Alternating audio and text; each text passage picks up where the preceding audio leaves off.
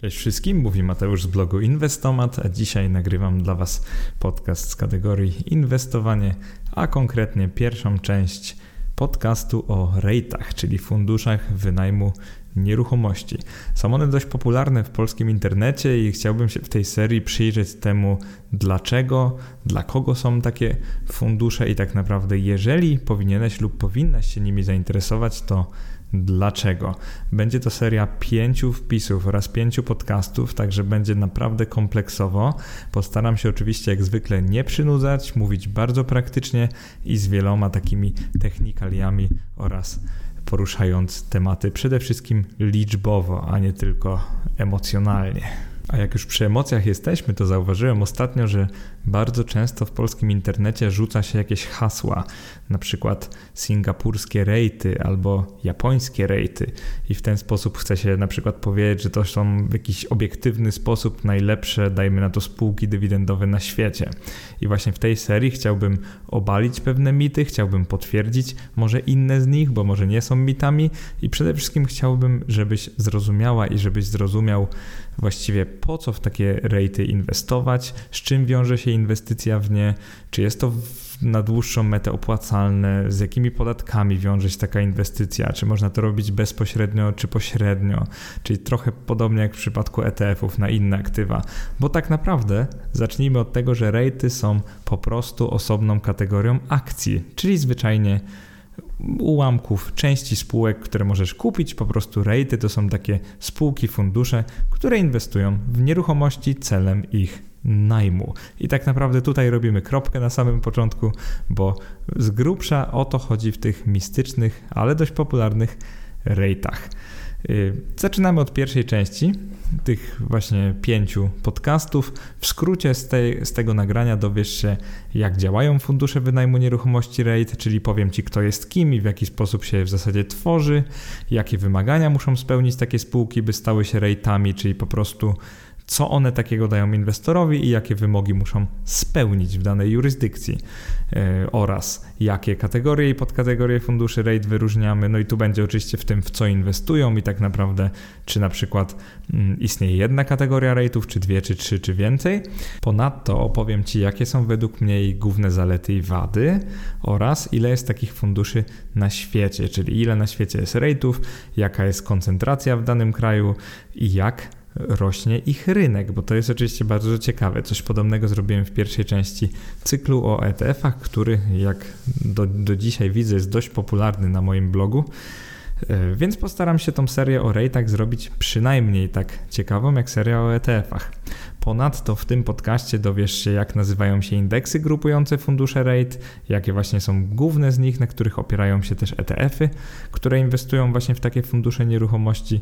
I na samym końcu myślę, że bardzo ciekawym zwieńczeniem tego podcastu będzie to, jaką rolę w portfelu inwestycyjnym mogą pełnić fundusze REIT, co według mnie ciężko jest tak jednoznacznie określić, natomiast bardzo często jest dość niewłaściwie porównywane na przykład do obligacji, a jak postaram się Tobie wyjaśnić, fundusze REIT tak naprawdę mają bardzo mało wspólnego z obligacjami.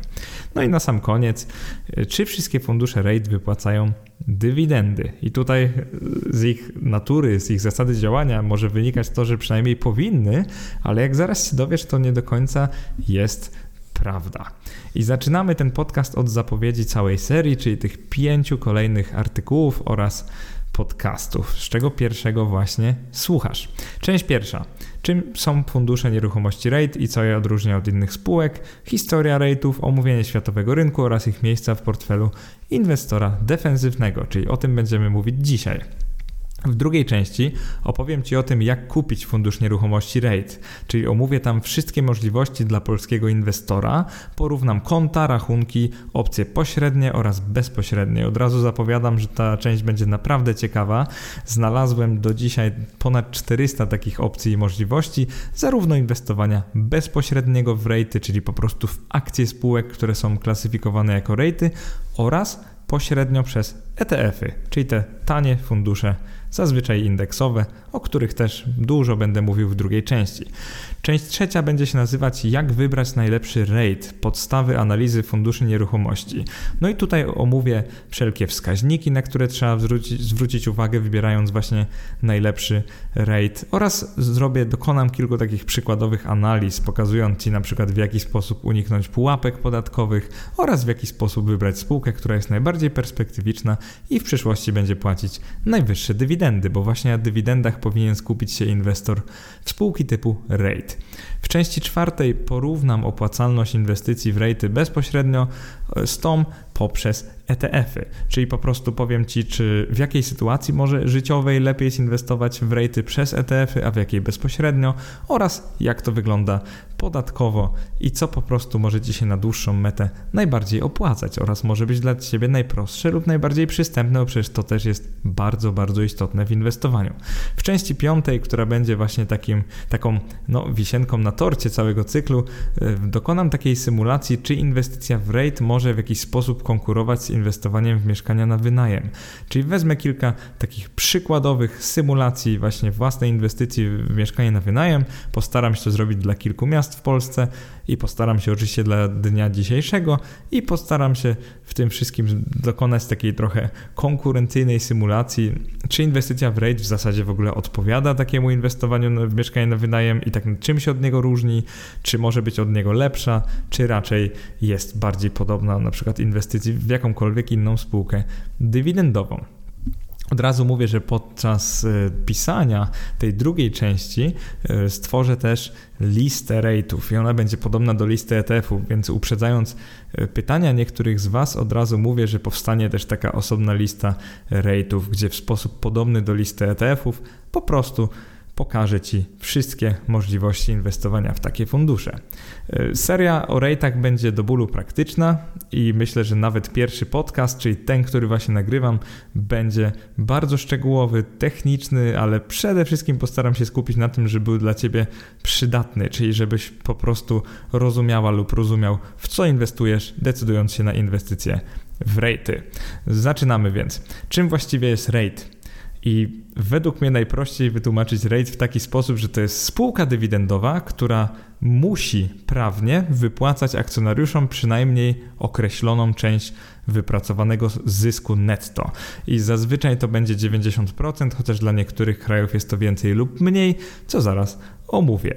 I dorzućmy do tego tą branżę, czyli nieruchomości, która zazwyczaj jest dość stabilna i na przykład w ciągu ostatnich lat obserwujemy same wzrosty cen i to praktycznie na całym świecie, z kilkoma wyjątkami. I pełni też taką rolę społeczną, bo zauważcie, że taki fundusz typu REIT, no co on w zasadzie robi? Kupuje nieruchomości, oczywiście pieniędzmi wielu ludzi, wielu inwestorów, żeby wynająć je później ludziom, firmom, w zależności od tego, jaki to jest rodzaj rejtu, bo od razu mówię, że wyróżniamy wiele rodzajów rejtu i nie wszystkie to są mieszkalne. Są też na przykład rejty komercyjne, które wynajmują sklepy i centra handlowe, są też rejty biurowe, które wynajmują przestrzeń biurową, więc rejt to nie jest tylko firma, która wynajmuje mieszkania, jak wielu z Was może twierdzić, to jest coś o wiele, wiele więcej.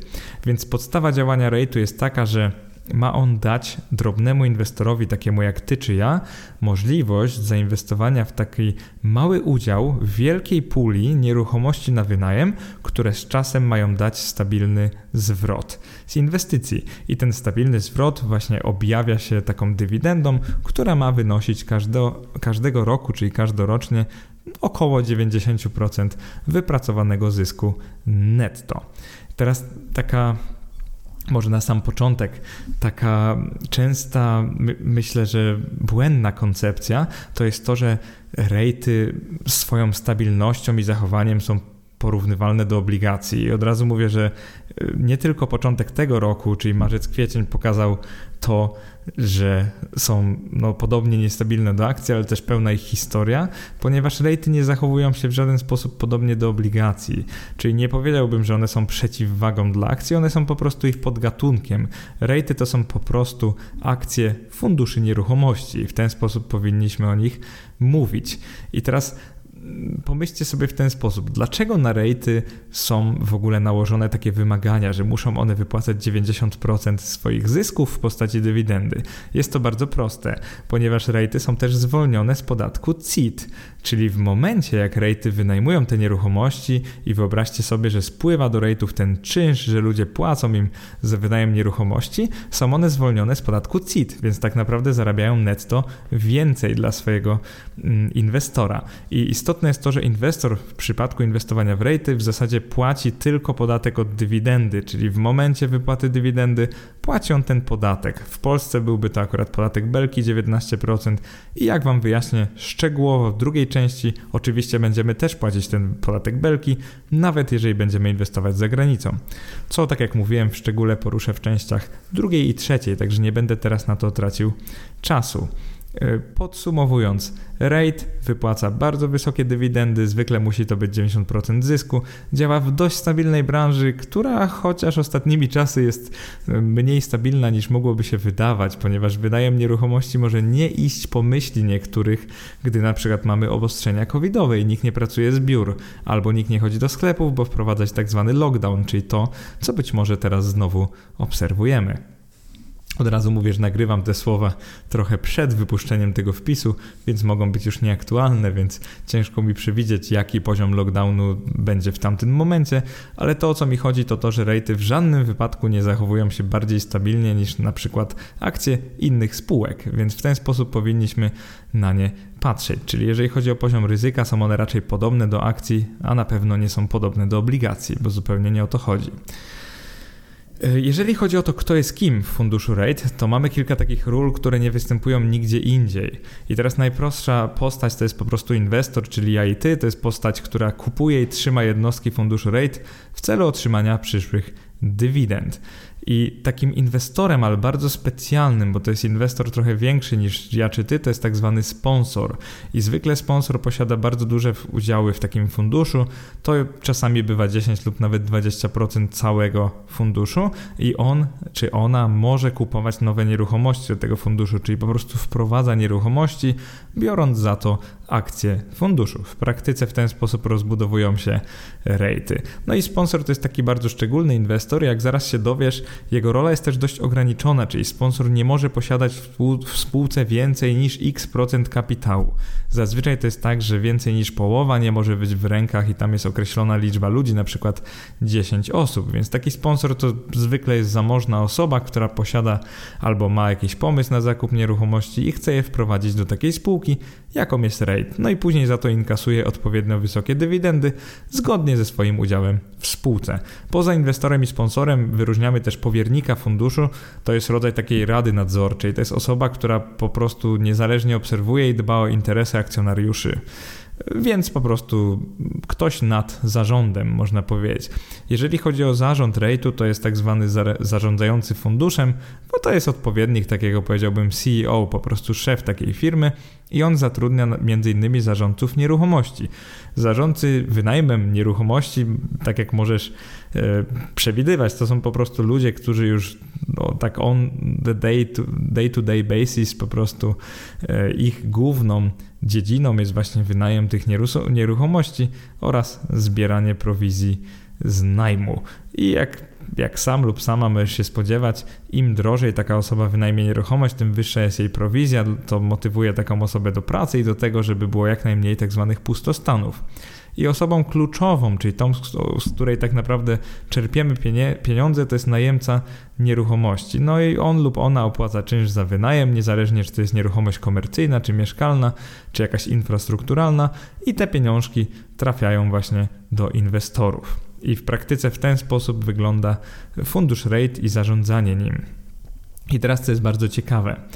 Y, cena, jaką fundusz rate płaci za właśnie pewne y, profity, czyli na przykład to, że nie musi płacić podatku CIT, a więc inwestorzy w taki fundusz mogą dostawać większą część zysku netto w dywidendach, bo w zasadzie zysk netto to jest zysk brutto funduszu, to jest to samo, bo nie ma tam podatku dochodowego to ceną tego są pewne wymagania. I myślę, że najbardziej reprezentatywne będą te, które stawia rząd Stanów Zjednoczonych przed rejtami amerykańskimi. I dlaczego? Przede wszystkim dlatego, że rejty w USA istnieją już od ponad, no, prawie 60 lat, ponieważ od roku 1960. E, nie dość, że był to pierwszy kraj na świecie, który wprowadził rejty jako osobny byt prawny, to jeszcze wielkość tego rynku odpowiada obecnie za ponad 50% światowej kapitalizacji rynku rejtów, czyli w zasadzie, jak sprawdzałem wczoraj, było to prawie 60%, więc wyobraź sobie, że jest to naprawdę sporo. Więc rynek rejtów w Stanach Zjednoczonych nie dość, że był takim prekursorem, to jeszcze jest największym rynkiem, więc myślę, że wymagania stawiane funduszom właśnie w Stanach są dość reprezentatywne, żeby omówić je na samym początku. Więc przede wszystkim taka spółka musi być zarządzana przez radę nadzorczą lub powierniczą, o tym już przed chwilą mówiłem. Spółka musi mieć minimum 100 akcjonariuszy, czyli nie musi być ona publiczna, więc notowana na giełdzie, ale musi być przynajmniej 100 różnych osób, które mają przynajmniej trochę jej akcji, więc po prostu 100 akcjonariuszy. Spółka też nie może mieć więcej niż połowę swojego kapitału w rękach pięciu lub mniejszej liczby akcjonariuszy w ciągu ostatniego półrocza i to jest to, o czym mówiłem przy okazji rozmowy o sponsorach. Chodzi o to, że musi być ich przynajmniej kilku i nie mogą mieć ponad 50% udziałów. To jest akurat wymaganie zrobione po to, żeby nie było takiej koncentracji kapitału, a więc żeby nie było tak, że jedna osoba tym rządzi, tylko fundusz REIT był naprawdę takim funduszem, powiedziałbym, kolektywnym, żeby po prostu nie było kilku oligarchów, którzy nim rządzą, a wielu raczej drobnych akcjonariuszy. I teraz chyba najważniejsze wymagania to jest to, że spółka musi posiadać przynajmniej 75% swoich aktywów w nieruchomościach. No skoro to jest REIT, to chodzi o to, żeby miał nieruchomości i je wynajmował, a o nic innego. I taka spółka Spółka musi zatem osiągać przynajmniej 75% swojego zysku brutto właśnie z nieruchomości lub ewentualnie inwestowania w kredyty hipoteczne, bo to, jak zaraz się dowiesz, to jest drugi rodzaj rate'ów. I Ponadto spółka nie może mieć więcej niż 25% swoich aktywów w akcjach spółek córek z rodzaju REIT, czyli REIT nie może być takim, powiedziałbym, ETF-em na REITy, czyli nie może on raczej kupować wielu mniejszych rate'ów, tylko z natury taki rate powinien mieć faktycznie nieruchomości, bo zauważcie, że mo mogłoby podkusić to ludzi, żeby zakładać takie firmy, które po prostu inwestują w inne firmy, które inwestują w nieruchomości, więc żeby się przed tym zabezpieczyć, rząd Stanów Zjednoczonych właśnie dodał taki, taki warunek i ostatni, chyba najważniejszy warunek jest taki, że spółka musi wypłacać przynajmniej 90% każdorocznie wypracowanego zysku netto w formie właśnie dywidendy. I w Stanach nie ma, nie jest powiedziane, co ile rate musi wypłacać dywidendę. I teraz jako ciekawostkę dla Was, bardzo często rejty właśnie amerykańskie wypłacają dywidendę co miesiąc, czyli nie co roku, nie co pół roku, nie co kwartał, ale co miesiąc. Co oczywiście jest bardzo fajne dla posiadaczy jednostek takich funduszy, ale z drugiej strony na przykład dla zagranicznego inwestora to może powodować same komplikacje, bo będzie trudniej takie dywidendy rozliczyć podatkowo, o czym powiem w drugiej części. I teraz poza Stanami Zjednoczonymi. W tej chwili takie rejty operują niemal w 100 krajach świata, z których powiedziałbym, że niektóre mają bardzo egzotyczne i dziwaczne wymagania i są one dość zróżnicowane, więc taką, takim jednym wspólnym mianownikiem jest to, że praktycznie we wszystkich krajach, które prześwietliłem, poziom dywidendy musi wynosić przynajmniej 70% zysku netto. To jest akurat włoski poziom minimalny dywidendy, jeżeli chodzi o zysk. Natomiast w niektórych krajach typu Australia lub Holandia ta dywidenda musi wynosić 100%, czyli po prostu cały zysk netto spółki. Także wyobraźcie sobie, że jest to dość różnicowane, ale to jednak jest wspólny mianownik, że w każdym kraju w rejtach chodzi o to, że wymagane jest od nich, żeby wypłacały cały swój zysk w postaci dywidendy, więc to jest najważniejsze. Niektóre kraje regulują na przykład minimalny kapitał, jaki spółka musi mieć ulokowany w nieruchomościach i dla przykładu dość dużym wymogiem jest w Holandii takie 45 milionów euro, czyli wyobraźcie sobie, że rejtem nie można się stać posiadając kilka na przykład domków pod miastem, tylko już musi to być no przynajmniej duży blok mieszkalny powiedziałbym. Jeżeli chodzi o inne kraje typu Litwa lub na przykład Wielka Brytania, to tam rejty są prawie nieuregulowane, bo na przykład na Litwie nie ma żadnego wymogu, że muszą wypłacać część zysku netto i wystarczy, że taki rate ma nieruchomości o wartości, uwaga, uwaga, 400 tysięcy euro, czyli to jest bardzo mała wartość. Dla Wielkiej Brytanii jest to dość podobnie, bo tam wystarczy no niecały milion funtów, 0,7 miliona funtów. Więc to, co chcę Tobie tutaj zarysować, to, to jest to, że żeby być nazwanym rate'em, to w każdym kraju trzeba spełnić inne warunki. W niektórych te warunki wcale nie są takie restrykcyjne. I kolejna rzecz jest taka, że rate'y nie muszą być notowane na giełdzie, czyli Według stowarzyszenia Narrate, to jest takie największe stowarzyszenie, które opisuje rejty i właśnie tworzy indeksy rejtów i tak dalej, także ta nazwa Narrate jeszcze się przewinie w tej serii na pewno i to nie raz, to według tego stowarzyszenia około 30% wszystkich funduszy nieruchomości rate w Stanach Zjednoczonych nie jest do nabycia w obrocie giełdowym, czyli po prostu nie jest notowana na giełdzie. I to jest coś podobnego jak spółki, które nie są notowane na giełdzie lub obligacje, które są emitowane, ale nie są notowane na przykład na Catalyst. Więc bym powiedział, że tylko 70%, czyli te, które są na giełdzie, są tam notowane, są w jakikolwiek sposób prosto dostępne dla zwykłego inwestora, takiego jak ty czy ja. I Mniej więcej to jest to, co chciałem powiedzieć, jeżeli chodzi o wymagania stawiane funduszom RAID, bo nie ma tu dużo więcej do powiedzenia. Także zapamiętaj na tym poziomie jedną rzecz, że właśnie kosztem tego, że nie muszą one płacić podatku CIT, jest wiele, wiele wymagań nałożonym na nie. Czyli po prostu państwo upewnia się, że będą one wypłacać większość tego zysku netto w ten sposób, żeby trafiło do państwa właśnie ten podatek, żeby trafił ten podatek od dywidendy, a nie podatek CIT. Więc tak naprawdę mm, można powiedzieć, że państwo trochę po pomaga takim funduszom i, akcjonariuszom, ich akcjonariuszom, ale no dużym kosztem, więc zapamiętajcie to, że rejty to nie są jakieś idylliczne spółki, które mają lepiej niż inne, dlatego że kupują nieruchomości, bo to by było niedorzeczne. Po prostu państwa znajdują sobie gdzie indziej ten zysk, no i właśnie ten zysk znajdują w podatku od dywidendy. E, zacznijmy od omówienia głównych rodzajów i kategorii funduszy REIT, zanim wejdziemy w szczegóły geograficzne, bo zaraz Wam powiem, jak duży jest ten rynek REITów na świecie, natomiast zacznę od tego, jakiego typu obiekty te REITy wynajmują. I znowu weźmiemy tu rynek w Stanach Zjednoczonych, ponieważ jest to, tak jak mówiłem, 60% globalnego rynku funduszy REIT, więc myślę, że bardzo reprezentatywnie można omówić cały rynek REITów właśnie na podstawie Stanów Zjednoczonych.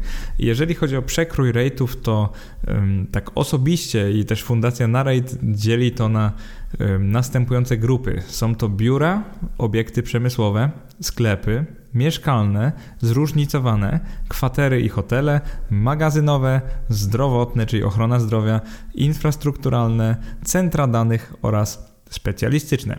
I poza tym, to co Wam wymieniłem, to są rejty typu equity, czyli te, które posiadają nieruchomości i je wynajmują, i to jest ogromna część rynku. To jest zdecydowana większość tego rynku. Poza nimi mamy też rejty typu mortgage, czyli te, które kredytują, te, które finansują nieruchomości, natomiast niekoniecznie je posiadają. Mm, to jest zupełnie odrębna grupa, i tutaj rozróżniamy te, te które finansują kredyty na nieruchomości mieszkalne oraz te, które finansują kredyty na nieruchomości komercyjne. I teraz jeżeli spojrzysz na te rejty, które posiadają nieruchomości, a te, które finansują kredyty, to liczbowo w Stanach jest to teraz 181 do 41, także ogromna przewaga tych rejtów typu equity, typu najmu. Jeżeli chodzi o kapitalizację tego rynku, no to tak samo mm, wynosi on 1091 e, miliardów dolarów, czyli to jest właśnie ponad 1 bilion dolarów, żebyście mieli to w głowie. Natomiast rejty typu mortgage to jest tylko 52 miliardy dolarów, czyli taka gdzieś co 1, 1 do 20, 1 do 21 gdzieś jest w tej chwili mm, proporcja. Także rejty typu mortgage to jest naprawdę nisza, więc w tym całym cyklu nie będę się na nich jakoś specjalnie skupiał. I teraz na pewno może być dla Ciebie ciekawe to e, w tych rejtach, który z typów rejtu jest jak duży w Stanach Zjednoczonych i tutaj możesz się bar bardzo zdziwić, bo największą pod względem kapitalizacji, czyli wartości giełdowej grupą są rejty infrastrukturalne. Wydawać by się mogło, że mieszkalne będą większą, ale nie. E, mimo, że jest ich tylko 6 w takim indeksie, to są rejty warte ponad 200 miliardów dolarów. Jest to naprawdę dużo. I żeby dać temu kontekstu, powiem Ci, że rejty, które posiadają hotele, są w tej chwili warte tylko dwadzieścia kilka miliardów dolarów. Czyli naprawdę jest to ogromna różnica i te rejty infra infrastrukturalne zdecydowanie dominują nad innymi. Drugim typem pod względem wielkości są rejty mieszkalne, później są też przemysłowe, centrów danych, sklepowe oraz zdrowotne. No i gdzieś tam dalej są też oczywiście biurowe, no bo jak się możecie domyślić, sektor biurowy też jest dość duży. Teraz z czego wynika ten, można by spadek kapitalizacji? No przede wszystkim z tego, że rejty biurowe, hotelarskie oraz dajmy na to sklepowe bardzo straciły na wartości przez COVID, więc ta ich kapitalizacja, o której teraz mówię, nie jest reprezentatywna. Po prostu chodzi o to, że rejty infrastrukturalne praktycznie nie zostały dotknięte przez COVID, bo to są na przykład takie firmy, które wyobraźcie sobie wynajmują maszty telekomunikacyjne, więc tak naprawdę ten rynek praktycznie nie został dotknięty przez COVID. Natomiast rejty hotelarskie, no come on, wyobraźcie sobie, że mamy rejt hotelarski, posiada on na przykład 100 lub 200 hoteli w całych Stanach i nagle jest lockdown i po prostu nikt nie podróżuje, nikt nie potrzebuje takich hoteli, no więc wyobraźcie sobie, co się dzieje wtedy z taką spółką. No w sposób naturalny straci ona swoje główne źródło dochodu, a więc możliwość wypłaty dywidendy. Więc z jednej strony nie przestaje być ratem, bo dalej posiada nieruchomości i oczywiście stara się wypłacić dywidendę, z drugiej strony nie ma ona po prostu z czego jej wypłacić.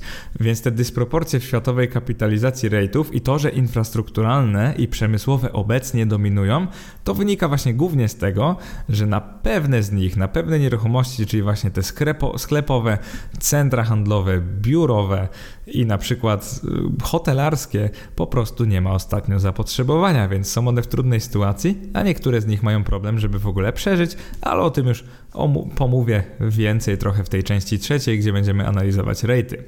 Jakie są główne zalety i wady inwestowania w fundusze wynajmu nieruchomości, czyli w rejty? Według mnie e, głównymi zaletami jest płynność funduszy rate. To są spółki notowane na giełdzie, większość z nich jest dość spora, więc też płynność jest zadowalająca, więc handel nimi przebiega bez zarzutu. Więc jeżeli ktoś z Was chce kupić rate, to nie będzie raczej problemu z jego zakupem. Y, dywersyfikacja aktywów, które oferują fundusze REIT, pozwala uniknąć takie ryzyko, mm, w jakie można powiedzieć wchodzisz inwestując własnoręcznie, inwestując swoje środki na przykład w jedno mieszkanie na wynajem, więc to jest zupełnie coś innego, bo tutaj masz dużą, dużą grupę takich nieruchomości, a nie jedną. Więc to jest plus rate'ów, że pozwala dywersyfikować takie środki, które chcesz przeznaczyć na nieruchomość. Kolejna sprawa to są wysokie dywidendy. I właśnie one wynikają głównie z tego wymagania, że ma to być ponad 90%, no i dzięki temu nie muszą płacić CIT-u, ale to jest naprawdę super, bo jak sobie przykładowo wrócisz do mojego podcastu o nazwie Które spółki z GPW wypłacą dywidendę w, w 2021 roku, e, czyli w przyszłym roku, to zobaczysz, że ten wskaźnik wypłaty dywidend na poziomie 90% to jest naprawdę egzotycznie, ale tak egzotycznie wysoki wskaźnik, czyli to jest naprawdę pozytywne.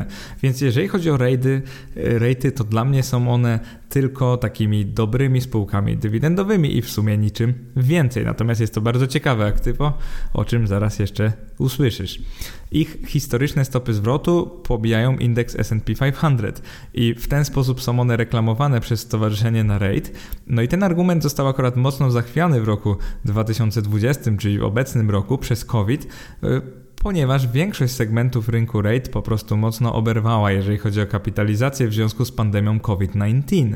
Więc straciły one na, na wartości podczas gdy indeks S&P 500 po prostu odrobił straty, a większość tych funduszy rate została w tyle, będąc dalej bardzo, bardzo daleko od tych swoich cen, na przykład z lutego bieżącego roku. No i niewątpliwą zaletą tych funduszy jest zwolnienie z podatku CIT. No chyba nie muszę tłumaczyć dlaczego, po prostu jeżeli firmy zysk brutto może być zyskiem netto, to w oczywisty sposób jest to wielka zaleta.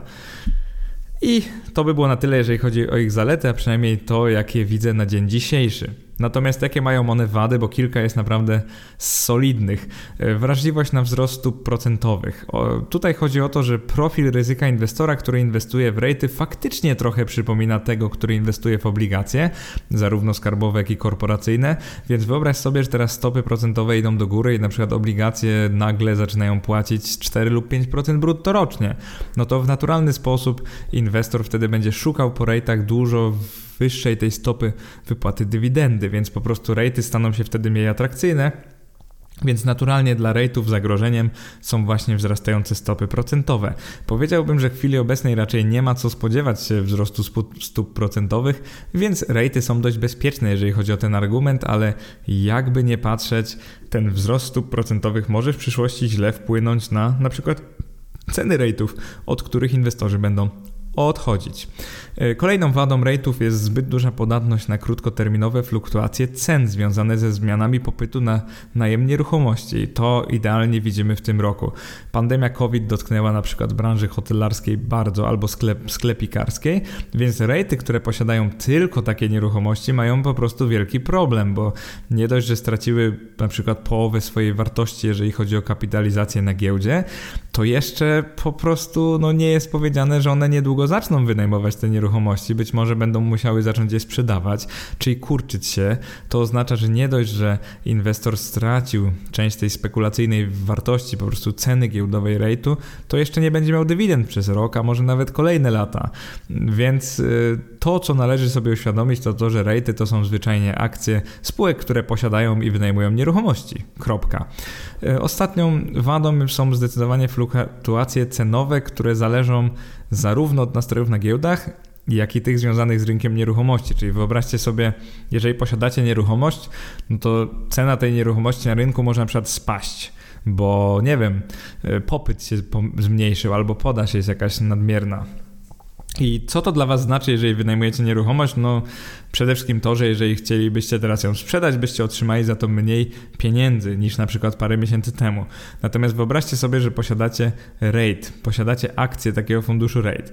No to pierwszym problemem jest to, że nie dość, że nieruchomości tego funduszu mogą tanieć, więc naturalnie wtedy akcje, jednostki tego funduszu też będą taniały, to jeszcze RAID jest podatny na nastroje, nastroje na giełdach, czyli po prostu mamy kryzys na giełdzie, no to nie jest powiedziane, że RAID wtedy będzie zachowywał się przeciwnie do innych spółek, bo tak naprawdę ciężko to przewidzieć. Jeżeli mm, posiadacze akcji uciekają z rynków, no to będą też uciekać z rejtów, więc mamy trochę taki mm, podwójny efekt zarówno euforii, jak i paniki, czyli jeżeli będzie dobrze na giełdach, rejty mogą mocniej rosnąć niż inne spółki, jeżeli będzie źle na giełdzie, rejty mogą mocniej spadać, bo mamy taki podwójny efekt y, paniki, jak to właśnie nazwałem. Więc mam nadzieję, że wyjaśniłem to zrozumiale i tym samym przechodzimy do drugiej części podcastu, czyli ile na świecie jest rejtów, jak szybko rośnie ich rynek. I teraz ważna sprawa. Cały rynek rate'ów światowych w tej chwili wynosi około biliona dolarów. Bilion, czyli po prostu tysiąc miliardów, żeby było prościej. Aby dodać kontekstu tym słowom, powiem, że w chwili obecnej, w tej chwili na światowych giełdach notuje się akcje warte około 90 bilionów dolarów. Więc to oznacza mniej więcej to, że rejty sumarycznie na świecie to jest jakieś 1% rynku akcji żebyście rozumieli, z czym macie do czynienia. Czy jest to dużo, czy mało, to jest inne pytanie. Ja bym wtedy spojrzał na rejty jako taki, no, dość egzotyczny, malutki wycinek całego rynku akcji. Jeżeli chodzi o rejty w Stanach Zjednoczonych, jest ich obecnie 220. Mi się akurat na, na poczet, na, na potrzeby tej listy, którą Ci przedstawię dopiero w drugiej części artykułu i podcastu, udało znaleźć trochę mniej. Niemniej fundacja Narate podaje, że jest ich 220 i stanowią one około 56% światowej kapitalizacji wszystkich funduszu, funduszy REIT. I dla kontrastu w Europie jest notowane w tej chwili około 70 takich funduszy, a ich łączna kapitalizacja to jest 200 miliardów dolarów, czyli 0,2 biliona dolarów, czyli to jest dość mały, e, dość mała część tych wszystkich światowych rate'ów. I co ciekawe, azjatycki rynek nieruchomości, czyli funduszy rate, czyli funduszy, które inwestują w nieruchomości, żeby być bardziej precyzyjny, jest większy od tego europejskiego i ma bogatszą historię. I europejski całą swoją wartością rynkową odpowiada mniej więcej samej Japonii, która jest największa w Azji. No i Japonia to jest 12% światowej kapitalizacji, natomiast Europa, tak jak Wam powiedziałem, to jest coś podobnego. I poza Japonią, jeżeli o Azję chodzi, mamy też Hongkong, to jest 6% około kapitalizacji oraz Singapur to jest 3% tego rynku. Rejty singapurskie są z jakiegoś powodu w Polsce bardzo popularne, dlatego będę się im przeglądał bardzo bacznie i robił na nie taki zoom in, ponieważ posiadają one kilka takich naprawdę fajnych, e, pozytywnych podatkowo benefitów, które omówię w drugiej części. Natomiast powiem Tobie, powiem Wam, że nie bez powodu chyba one są takie popularne, bo faktycznie no, mają coś w sobie, są w, pe w pewnym sensie ciekawe, ale do szczegółów przejdę później. Więc podsumowując światowy podział e, kapitalizacji na rynku rate, no to Stany Zjednoczone 56%, Japonia 12%, Hongkong 6%, później mamy Europę, czyli właśnie Wielką Brytanię, to jest około 4%, Niemcy to też jest około 4%, no i skaczemy z powrotem do Azji, właściwie do Australii i Oceanii, to jest 3,5% Australia, Kanada 3%, Singapur 2,7%, Szwecja 2%, Francja 1,5% i pozostałe kraje 3,2%. I teraz, jeżeli jesteś ciekaw, gdzie tutaj jest Polska, to niestety powiem, że w tej chwili nie istnieją polskie fundusze rate. Nie mamy w tej dziedzinie nawet jednolitego prawa, więc tak naprawdę taki twór jak fundusz rate nie istnieje w polskim prawie i mimo, że było takich kilka podrygów, żeby go tworzyć, zaraz Wam o tym opowiem, to niestety w tej chwili takiego funduszu nie ma i myślę, że przez to akurat polski rynek nieruchomości może nieco cierpieć, ale to jest inna historia. Jakie indeksy giełdowe grupują fundusze rate? Najważniejsze to są właśnie te w nazwie mają na rate, na przykład FTSE, FTSE, EPRA na rate, Developed Asia albo Developed Europe to są te, które grupują rynki właśnie azjatycki i europejski. Mamy też taki jak EPRA na rate Emerging Index i tutaj mamy rate rynków wschodzących, z czego 60% to są Chiny. E, mamy też globalny, na przykład S&P Global Without US Rate Index i to jest oczywiście, tak jak powiedziałem, globalny z wyłączeniem USA, czyli mniej niż 50% globalnego rynku w praktyce. Mamy też globalny indeks rate'ów, gdzie właśnie Stany stanowią 60%, tak jak Wam powiedziałem. Chyba takim najbardziej znanym e, tym indeksem i myślę, że większość ETF-ów właśnie podąża za nim, to jest ten FTSE na rate All Rate Index. No All Rate w tym przypadku to są akurat All Rate from US, można by powiedzieć, bo to są te, które rezydują w Stanach, natomiast z perspektywy amerykańskiego inwestora to jest najważniejszy indeks. Bym powiedział, że to, to jest takie S&P tylko dla funduszy nieruchomości, czyli dla rate'ów. Jeżeli chodzi o wzrost funduszy rate'ów w USA, to jest on dość imponujący, zarówno jeżeli chodzi o liczby, jak i o kapitalizację. I żebyś zrozumiała lub zrozumiał o co mi chodzi, to to, że na przykład w roku 1971 mieliśmy rate'ów na rynku około 40 w Stanach, teraz mamy około 220, więc ten wzrost jest imponujący. Natomiast jeżeli chodzi o ich kapitalizację, to jest bardzo imponujący, bo z niecałego y, miliarda ich się no, no stało, tak wzrosły na wartości do właśnie, tak jak powiedziałem, biliona, czyli ponad tysiąca miliardów. Akurat z roku na rok, z roku 2019 do 2020 znacznie straciły one na wartości, bym powiedział, że około 30% łącznie, nawet bardziej, jeżeli weźmiemy pod uwagę stan obecny. Niemniej są one dość dużo warte i 1% światowego rynku akcji to wcale nie jest tak mało. I taki główny wzrost przeżyły rejty po roku 2008, czyli 2008, jak pewnie kojarzycie, to był ten rok, kiedy przeżyliśmy duży kryzys właśnie na rynku nieruchomości. One wtedy przeżyły konsolidację, czyli ich liczba zmalała, natomiast zaczęły bardzo dynamicznie rosnąć i od roku 2008 do roku obecnego, czyli 2020, rejty zaliczyły naprawdę niesamowity skok kapitalizacji, czyli po prostu zaczęły inwestować w coraz to więcej więcej nieruchomości, te nieruchomości były coraz to więcej warte. Niektórzy nawet mówią, że mamy albo mieliśmy do czynienia z bańką na rynku nieruchomości, no ale dla akcjonariusza to znaczy to, że ma większy wybór, rejty są większe, a więc inwestycja w nie jest w pewnym sensie bezpieczniejsza, no i płacą one coraz wyższe dywidendy, więc powiedziałbym, że to są praktycznie same plusy. I odejdźmy na chwilę z Ameryki i spójrzmy na to, jak wygląda rynek europejski w perspektywie rejtów.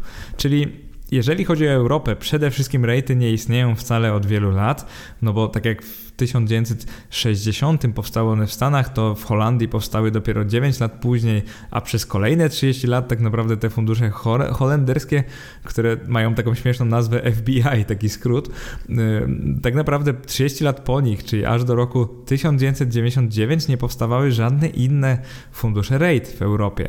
Czyli tak naprawdę rejty w Europie są dopiero takim raczkującym, y, no kiełkującym pomysłem, też są one zwolnione z podatku CIT w większości tych jurysdykcji europejskich.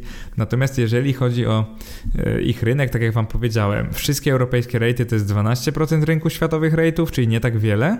Natomiast jeżeli chodzi, jak już spojrzymy, co jest w tych europejskich rejtach, to Wielka Brytania i Niemcy to jest ponad połowa całości Wygrywa na dzień dzisiejszy Wielka Brytania około 27%, Niemcy mają około 26%, czyli te dwa kraje absolutnie zdominowały europejski rynek rate'ów. I co ciekawe, poza Niemcami i Wielką Brytanią mamy tutaj też Szwecję, to jest około 11%, Francję to jest około 9%, Holandię, która była tym właśnie pierwowzorem europejskich rate'ów, to jest 8,7%, no i pozostałe kraje Europy to jest łącznie 18%. Więc tak naprawdę, jeżeli chodzi o europejskie rate'y, to będziemy tu mówić zwłaszcza o Wielkiej Brytanii, Brytanii, Niemczech, Szwecji, Francji i Holandii. I tak naprawdę poza tym nie ma tutaj wiele. No i tak jak Wam mówiłem, czy istnieją polskie rejty? Niestety nie istnieją. E, co ciekawe, rejty są już na Litwie, w Bułgarii oraz na przykład w Finlandii, więc tak naprawdę trochę nie rozumiem, dlaczego miałyby nie przyjść do nas, zwłaszcza, że inwestowanie w nieruchomości jest w Polsce bardzo, bardzo popularne. No głównie przez to, że ostatnie lata to niemal ciągły wzrost ich cen i takie stabilne e, ceny najmu, bym powiedział, też rosnące, więc jakby e, inwestor w nieruchomości może często poszczycić się o wiele, wiele wyższą stopą zwrotu niż inwestor w akcje, zwłaszcza polskie akcje i zwłaszcza jeżeli nie wybierał odpowiednio, e, tak trochę prześmiewczo mówiąc. Powiem Wam, jeżeli chodzi o polskie rejty, to tutaj dużo o nich było na przykład w gazecie Parkiet, gazecie bankowej albo na blogu e, PricewaterhouseCoopers PWC Polska. E, historycznie działały nawet dwie organizacje, to były Fundacja Rate Polska oraz Fundacja Rates, które no, najwidoczniej porzuciły te nadzieje na powstanie jednolitego prawa, jeżeli chodzi o rejty, bo ich strony wydają się nieaktywne. Tak trochę szukałem materiałów o polskich rejtach i nie natrafiłem na nic konkretnego. Ale jak wiecie, natura nie znosi próżni, więc w Polsce powstały takie spółki, które może imitują działanie rejtów, czyli mają takie produkty podobne do rate'ów i to jest na przykład Griffin Real Estate.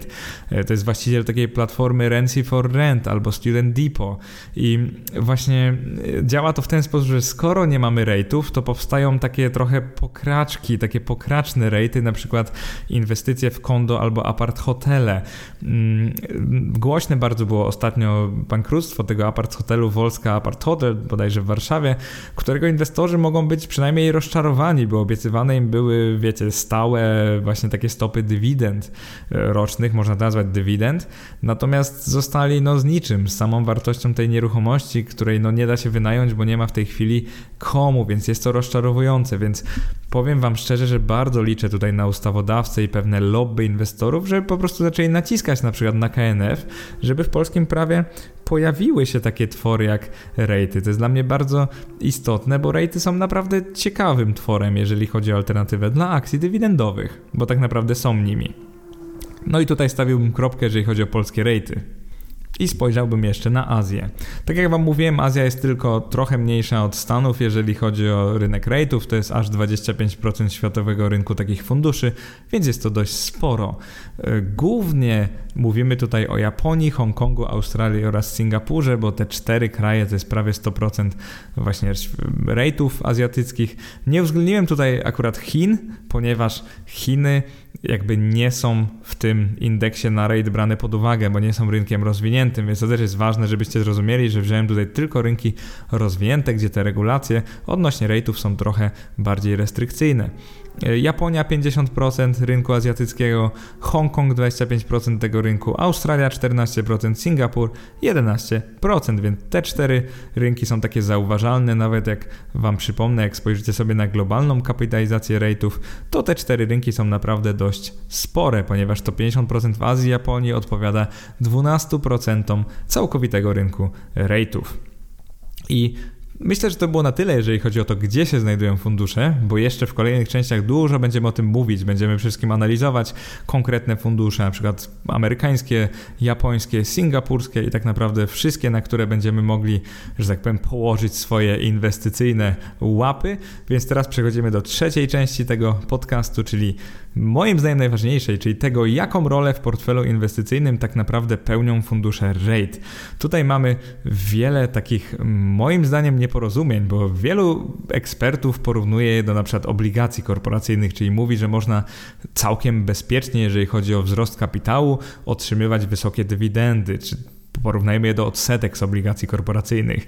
I moim zdaniem to takie porównanie jest zwyczajnie błędne, może inwestora wprowadzić w błąd, bo faktycznie dzięki tej zasadzie wypłaty przynajmniej 90% dywidendy, mm, faktycznie to są dobre spółki dywidendowe w pewnym sensie, ale porównywanie ich do obligacji to jest dla mnie przynajmniej szaleństwo, bo no, są one bardzo zmienne, czyli ich ceny się zmieniają. Wyobraźcie sobie, że dobrze się dzieje na danym rynku nieruchomości, ceny rate'ów rosną. Źle się dzieje na danym rynku nieruchomości, ceny rate'ów spadają i to jest po prostu normalne. Rejty to nic innego jak akcje spółek, rejty to nic innego jak spółki tak naprawdę, które inwestują w nieruchomości na wynajem. I tutaj postawiłbym kropkę. I teraz pytanie brzmi, jaką rolę pełnią one w no, takim zwykłym portfelu inwestycyjnym. I według mnie przede wszystkim zastępują one akcje dywidendowe, ale na samym początku chciałbym je porównać do na przykład szerokiego indeksu, czyli weźmy rejty tylko ze Stanów Zjednoczonych i porównajmy je przez chwilę do indeksu SP 500, czyli tych największych 500 amerykańskich spółek, albo przynajmniej notowanych w Ameryce, bo oczywiście nie wszystkie są faktycznie amerykańskie, albo nie wszystkie działają tylko w Ameryce, to jest dość istotne. I teraz jest taka strona nawet stowarzyszenia Narrate, Why to Invest in Rate, czyli dlaczego inwestować w rate. I Narrate próbuje nas przekonać, że w długim terminie przynoszą one łączny zwrot, i tu mam na myśli e, total return, czyli po prostu wzrost cen spekulacyjny oraz dywidendy, które są wypłacone, czyli zakładamy, że otrzymane dywidendy reinwestujemy w takie fundusze rate. I Narrate próbuje nas przekonać, że właśnie w takim ujęciu total return rate'y wygrywają z indeksem S&P 500 i mają na to trochę danych, więc ja nie będę z tym wspierał, bo faktycznie jak się prześwietli, to w długim terminie rejty zachowują się przynajmniej podobnie do właśnie spółek z indeksu S&P 500, więc tutaj nie mogę akurat zarzucić temu rozumowaniu niczego. Natomiast mam z nim mały problem. I mój problem polega na tym, że w zależności od tego, w które rejty byś zainwestowała lub zainwestował, to twoja stopa zwrotu, taka mm, na przykład z ostatnich 25 lat, bo zrobiłem taką symulację, będzie bardzo różna. I wyobraź sobie, że w roku 94, 1994 zainwestowałabyś lub zainwestowałbyś e, w rejt magazynowy, czyli taki, który koncentrujesz na przestrzeni magazynowej. No to 100 dolarów właśnie 25 lat temu w dniu dzisiejszym byłoby warte około 4000 dolarów. Wow!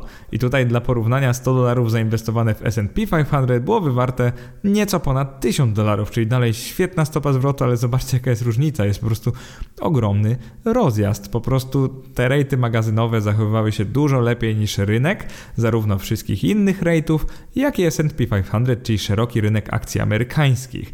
I jako ciekawostkę, y, jeszcze kilka rodzajów rejtów też pokonało indeks S&P 500, i były to m.in. rejty mieszkalne, rejty zdrowotne, czyli te inwestujące w budynki ochrony zdrowia, czyli po prostu szpitale, przychodnie oraz domy starców.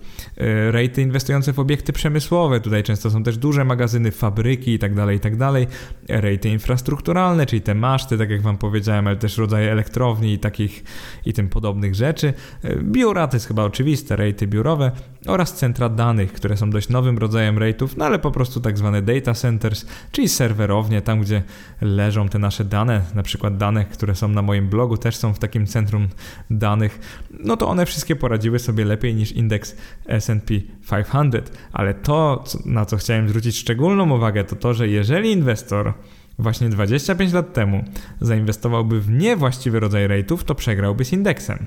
I teraz co mam na myśli niewłaściwy rodzaj? Przykładowo rejty hotelarskie, czyli takie, które inwestują w kwatery i hotele, e, ze 100 dolarów e, inwestując w taki rate byście zrobili około 300 w ciągu 25 lat, czyli jest to naprawdę fatalna inwestycja. E, w tym sensie, że no, myślę, że jakiekolwiek obligacje dałyby wam więcej. Jeżeli chodzi o te rejty mortgage, czyli te na kredyty hipoteczne, tak samo, nie dały one wcale takiego wzrostu, bo ze 100 dolarów zrobiłyby jakieś niecałe 600. No nie jest to tak źle, no ale przypominam, że S&P 500, czyli zwyczajne kupowanie indeksu w wersji Total Return dałoby tutaj zwrot no, z 1000 1100, czyli 1100% no w ile? W 25 lat, więc jest to dużo lepiej. Y, z indeksem S&P przegrały też rejty sklepowe, specjalistyczne, zróżnicowane. I teraz specjalistyczne tutaj trzeba uważać, bo czasami są to farmy, czasami jest to zupełnie coś innego, więc ciężko jest generalizować. Natomiast zróżnicowane polegają głównie na tym, że nie inwestują w żaden konkretny rodzaj nieruchomości, tylko mają po trochu każdego z nich. Czyli to, co chcę tutaj podkreślić, to to, że to nie jest tak, że wszystkie rejty wygrywają z indeksem, tylko po prostu wybrane ich indeksy mocno pobiły cały indeks i tak jakbyśmy zainwestowali w średni rate, oczywiście czegoś takiego ciężko dokonać, może po prostu kupując ten indeks na rate All Rates wobec indeksu S&P 500 faktycznie przez te wszystkie lata, czyli rok 94 do roku 2019 poradzilibyśmy sobie troszkę lepiej od indeksu S&P 500. Tylko co to właściwie znaczy dla przeciętnego inwestora? No właśnie, dlatego moim zdaniem warto też sprawdzić zmienność, czyli takie maksymalnie, maksymalne osunięcie takich funduszy na przykład w danym roku, jak one je zachowują oraz to, E, przykładowo, czy one są skorelowane jakkolwiek z indeksem S&P 500. I teraz Fundacja Narrate próbuje nas przekonać, że rejty są wręcz negatywnie, czyli odwrotnie skorelowane z indeksem, czyli wręcz pozwalają być taką przeciwwagą dla indeksu. Czyli, że w niektórych takich kryzysowych, gorszych latach dla szerokiego rynku w Stanach rejty zachowywały się dobrze, no i przeciwnie, jak były dobre lata dla innych akcji, to rejty zachowywały się fatalnie. Jeżeli chodzi o mnie, dokonałem w artykule takiego fajnego porównania znajdziesz tam takie tabelki, w których pokazuje właśnie te wybrane kategorie rate'ów w Stanach Zjednoczonych i jak one sobie radziły w każdym z kolejnych lat wobec indeksu S&P 500. No i ciekawostka jest taka, że bardzo trudno jest dojrzeć jakąś korelację, zarówno pozytywną, jak i negatywną, czyli po prostu można powiedzieć, że rate'y po prostu nie są skorelowane w żaden sposób z innymi akcjami. No i są one tak jak każda podgrupa akcji, na przykład jakbyście kupowali akcje technologiczne, czyli wiecie, Microsofty, Apple i tak dalej, Facebooki i Google, jakbyście kupowali tego typu spółki, to można powiedzieć, że rejty są po prostu kolejną podgrupą spółek i na przykład rejty mieszkalne, to jest po prostu no, grupa akcji, tak jakbyśmy mieli na przykład akcje spółek energetycznych, dajmy na to. Więc rejty to są po prostu akcje spółek nieruchomościowych, no i pod spodem mamy różne segmenty. Więc jeżeli chodzi o te segmenty, to nie widzę tutaj jakiejś oczywistej korelacji, braku jej i tak naprawdę matematycznie ciężko mi jest w ogóle znaleźć jakieś powiązanie między nimi. Więc teraz na koniec tego pierwszego podcastu sugerowałbym zupełnie inne spojrzenie na rejty, czyli zamiast porównywać je do obligacji korporacyjnych, którymi one na pewno nie są i nie zachowują się w ogóle jak obligacje korporacyjne, zamiast mówić, że one są jakąś przeciwwagą dla akcji, bo na przykład są one negatywnie skorelowane z indeksem, no nie widzę takiej korelacji, szczerze mówiąc. No może ktoś ją znalazł w danych latach, ale jak spojrzymy na 25 lat, to nie jest takie oczywiste można powiedzieć, że ktoś, kto kupił losowy rate, to ten losowy rate zachował się podobnie jak losowa akcja z indeksu S&P 500 Mam na myśli akcje losowej spółki oczywiście, jeżeli chodzi o ceny, natomiast nie jest to tak, że one są jaką, jakąś przeciwwagą dla akcji. Czyli na przykład budując portfel inwestycyjny, w żadnym wypadku nie powiedziałbym tobie, że rejtami możesz sobie jakoś go, nie wiem, zabezpieczyć w trudnych czasach, bo tak jak widzisz, w tym roku na przykład można powiedzieć, że są trudne czasy dla rejtów, ale już łatwe czasy dla spółek technologicznych, bo rosną one naprawdę pod niebiosa. Więc to, co chciałbym wam powiedzieć, to to, że według mnie rejty powinniśmy porównywać po prostu do spółek dywidendowych, bo są one najbardziej podobne właśnie do spółek wypłacających wysokie dywidendy. Mm, I teraz, żeby poprzeć tą moją, tę moją tezę w jakiś sposób, porównajmy na przykład ostatnie 5 lat, jeżeli chodzi o Stany Zjednoczone i weźmy tutaj właśnie dywidendy z rate'ów, weźmy tutaj dywidendy ze średniej spółki z S&P 500 oraz kupon obligacji 10-letnich USA. No bo skoro porównujemy do obligacji, to powinniśmy na to popatrzeć tak dość trzeźwo. No i we wszystkich z ostatnich lat rejty wypłacały około 4-4,5% dywidendy brutto rocznie. Taki średni amerykański rate wypłacił właśnie tyle dywidendy. W ostatnim roku było to trochę mniej, 4,1%, natomiast w roku 2018 było to przykładowo 4,8%, czyli prawie 5% brutto. Czyli to samo w sobie dowodzi, że rejty średnio wypłacają wysokie dywidendy. Jeżeli byście zainwestowali w losową spółkę z S&P 500, wypłaciła ona w zeszłym roku 1,8% dywidendy, czyli jest to dużo mniej. Jeżeli byście zainwestowali w e, obligacje skarbowe, te dziesięcioletnie, czyli tak zwane Treasury Notes rządu Stanów Zjednoczonych, to byście z kolei dostali kupon w wysokości 2%, 2%, natomiast rok wcześniej, czyli w roku 2018 prawie 3%, bo to oczywiście zależy od stóp procentowych. Mm, więc to, co chcę Wam pokazać, to to, że rejty zwyczajowo mają taką 2-3% premię, jeżeli chodzi o dywidendę, jeżeli ponad te, ten kupon z obligacji skarbowych rządu USA. Natomiast w żadnym wypadku nie porównywałbym ich do obligacji, bo to jest zupełnie inne aktywo. I teraz, jeżeli porównamy je do szerokiego indeksu S&P 500, to dość oczywiste jest to, że one wygrywają z tym indeksem, jeżeli chodzi o dywidendy, choćby dlatego, że w indeksie S&P 500 nie wszystkie spółki w ogóle wypłacają dywidendy. A nawet jak je wypłacają, to na pewno nie jest tak, że wszystkie spółki mają je jakieś specjalnie wysokie albo specjalizują się one w wysokich dywidendach, bo zauważcie, że nie o to chodzi. Na przykład spółki, spółki typu growth, tak zwane, one mają rosnąć, one mają właśnie nie wypłacać dywidend, żeby po prostu te zyski móc reinwestować, skalować swój biznes i rosnąć w takim bardzo dużym tempie. Na przykład patrz Amazon e, w ciągu ostatnich 20 lat. To jest doskonały przykład, że to jest spółka typu growth, więc jakby no tu nigdy nie chodziło o to, żeby ona wcześniej wypłacała dywidendy, tylko żeby rosła. Więc zauważcie, że rejty, fundusze nieruchomości powoływane są celowo. One mają wypłacać wysoką dywidendę, no i rosną w trochę inny sposób, czyli po prostu sponsorzy wnoszą nowe nieruchomości lub grupy nieruchomości, dostając kolejne akcje takiego funduszu.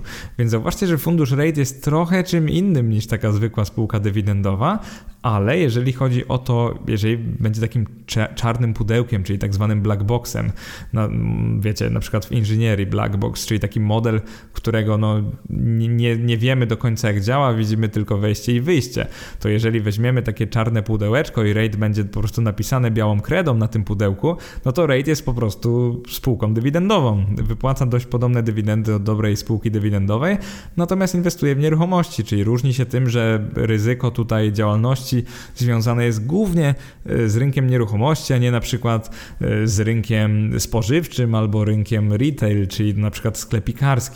Więc to jest bardzo istotne, żeby rozumieć, że rated to są po prostu spółki dywidendowe i tutaj można postawić kropkę, bo nie doszukiwałbym się niczego więcej. I teraz dlaczego piszę o nich całą serię? Dlaczego są takie interesujące? Właśnie dlatego, że mają ten przymus wypłaty dywidendy, bo to jest miecz obosieczny, to jest zarówno dobre, jak i złe. I właśnie w dobrych czasach dla nieruchomości to jest świetne. W gorszych czasach dla nieruchomości to już nie jest takie dobre. Więc to jest właśnie to, dlaczego one są takie ciekawe i uważam, że zasługują na cały cykl, całą serię podcastów, a nie tylko jeden podcast. I na samym końcu e, bardzo ważne pytanie. Czy wszystkie rejty wypłacają dywidendy? I tu często mamy pewne niezrozumienie, no bo skoro w warunkach właśnie tego, żeby spółka mogła być nazywana ratem jest właśnie dywidenda na poziomie na przykład minimum 90%, no to dość oczywistym jest to, że wszystkie rejty powinny wypłacać dywidendy. No i teraz można się bardzo zdziwić, ponieważ mm, jeżeli rejty nie mają zysków, tak jak na przykład w czasach covidowskich teraz, no to nie wypłacą dywidendy, bo nie mają zysku, po prostu nie mają przypływów operacyjnych, nie zarabiają pieniędzy. Mm, dla przykładu, spółka Gladstone Land Corporation to jest jeden z amerykańskich rejtów, ona się trudni kupowaniem i wynajmem terenów farmerskich w Stanach Zjednoczonych. Ona w roku 2020 zwiększyła dywidendy nieznacznie. No i to jest związane z, z, lepszą sytuacją tego segmentu gospodarki, na który pandemia COVID nie wpłynęła tak mocno, a nawet wpłynęła pozytywnie w pewnym sensie, bo ludzie zaczęli robić zapasy w swoich spiżarniach. Więc to, co chcę powiedzieć, to to, że no, niektóre rejty w tym roku nie dość, że kontynuują wypłatę dywidend, to nawet je zwiększyły. No i teraz spójrzmy na inną branżę, czyli ten segment y, billboardowy, bym nazwał go no, zróżnicowanym, specjalistycznym. Ona wynajmuje billboardy. Jest taka spółka Lamar Advertising Company i właśnie tak jak mówię, ona wynajmuje billboardy w Stanach Zjednoczonych. I ona w roku 2020 kontynuuje wypłatę dywidend, ale w czerwcu obniżyła ich wartość około 50% wobec zeszłego roku, bo po prostu mniej firm się reklamuje. No i co tutaj zrobisz, człowieku? E, więc w celu takiego zbuforowania strat związanych z pandemią po prostu obniżyli oni Dywidendy. Mniejszy zysk, mniejsza dywidenda. No i zgadnijcie, co się stało z kursem akcji. Oczywiście trochę on poleciał, no bo akcjonariusze spodziewający się dolara dostali jego połowę na przykład. Tak mówiąc obrazowo. E, jeżeli chodzi o spółki, które, no właśnie, czy rejty wypłacają dywidendy, no to spółka EPR Properties EPR, e, której głównym profilem działalności jest wynajem nieruchomości związanych e, z szeroko pojętą rozrywką, czyli na przykład kina, są to parki rozrywki, resorty narciarskie itd., tak itd. Tak w kwietniu 2020 roku oni zaprzestali wypłaty dywidend. No i chyba nie muszę wam tłumaczyć dlaczego, bo po prostu wszystkie tego typu e, obiekty w obliczu pandemii zostały zamknięte, więc oczywiście EPR Properties ma jakikolwiek, no ma problem, żeby coś wynająć komukolwiek. Więc przestaje wypłacać dywidendy. I to myślę jest najbardziej obiektywnym podsumowaniem rate'ów i tego, czy wszystkie wypłacają dywidendy. Tak, wszystkie powinny wypłacać dywidendy, bo jest to w ich statucie, natomiast jeżeli mają gorszy rok, to tak naprawdę każda inna spółka, e, tutaj wróćcie na przykład tego mojego podcastu o dywidendach, jeżeli jakaś spółka będzie miała gorszy rok, no to no jakby wam to powiedzieć, po prostu nie wypłaci dywidendy, bo nie masz czego. To rejty mają dość podobnie, one też muszą się zabezpieczyć, mają pustostany, trzeba je utrzymać, rejty mają koszty, bo pamiętajcie, że rejty po prostu wynajmują nieruchomości. Więc tak jak wracając do tych ról w rejtach, jest tam ta osoba, która wynajmuje, zarządza wynajmem nieruchomości, no to przecież trzeba tą osobę opłacić. Ta osoba musi opłacić na przykład serwis sprzątający. I wyobraźcie sobie, że rejt posiada na przykład puste centra handlowe, w których nie ma klientów, e, firmy nie płacą za te powierzchnie, no bo nic nie sprzedają, a taki rate musi to jakoś utrzymać, więc no to nie jest dość mm, ciekawe, to nie jest w ogóle ciekawe, więc oczywiście rejty w krajach, które dają jakieś ulgi, upusty i zwolnienia, na przykład jak jest COVID, to mm, na przykład czynszu nie trzeba do miasta płacić albo jakiegoś podatku. E, przykładowo coś podobnego teraz Gdańsk chce wprowadzić, tak żebyście wiedzieli. E, no to takie rejty oczywiście lepiej sobie poradzą z pandemią, natomiast jeżeli chodzi o kraje, gdzie nie ma takich zasad, albo miasta, gdzie nie ma takich zasad, no to rejty zwyczajnie będą lecieć na łeb na szyję, bo przestały one wypłacać dywidendy. Podsumowując, jest to koniec pierwszej części podcastu o rate'ach. Myślę, że bardzo dużo sobie powiedzieliśmy. Do tej pory rozumiesz, jaki to jest rynek, ile jest ich na całym świecie, jaka jest koncentracja w danym kraju, co można nazwać funduszem rate, że on właśnie musi wypłacać wysokie dywidendy. Mam nadzieję, że rozumiesz, że nie powinno się ich porównywać do obligacji, bo w żadnym wypadku nie są tak e, bezpieczne, więc takie już teoretyczne i dość dużo praktycznych aspektów inwestowania w rejty mamy już za sobą. Myślę, że to jest bardzo udany podcast i wpis i jest taki bardzo skondensowany, ale konkretny. No i co? I chciałbym zapowiedzieć następną część, czyli właśnie listę rejtów. Omówimy sobie, jak je kupić, zarówno bezpośrednio, jak i pośrednio. Będzie naprawdę bardzo ciekawa, może nawet powyżej godziny. E, bardzo dziękuję, że wytrzymaliście ze mną tą godzinę. Mam nadzieję, że się podobało. Wielkie dzięki, jeżeli to udostępnicie na przykład na Facebooku albo przekażecie swoim znajomym. To mi zawsze bardzo bardzo pomaga i do następnego. Cześć!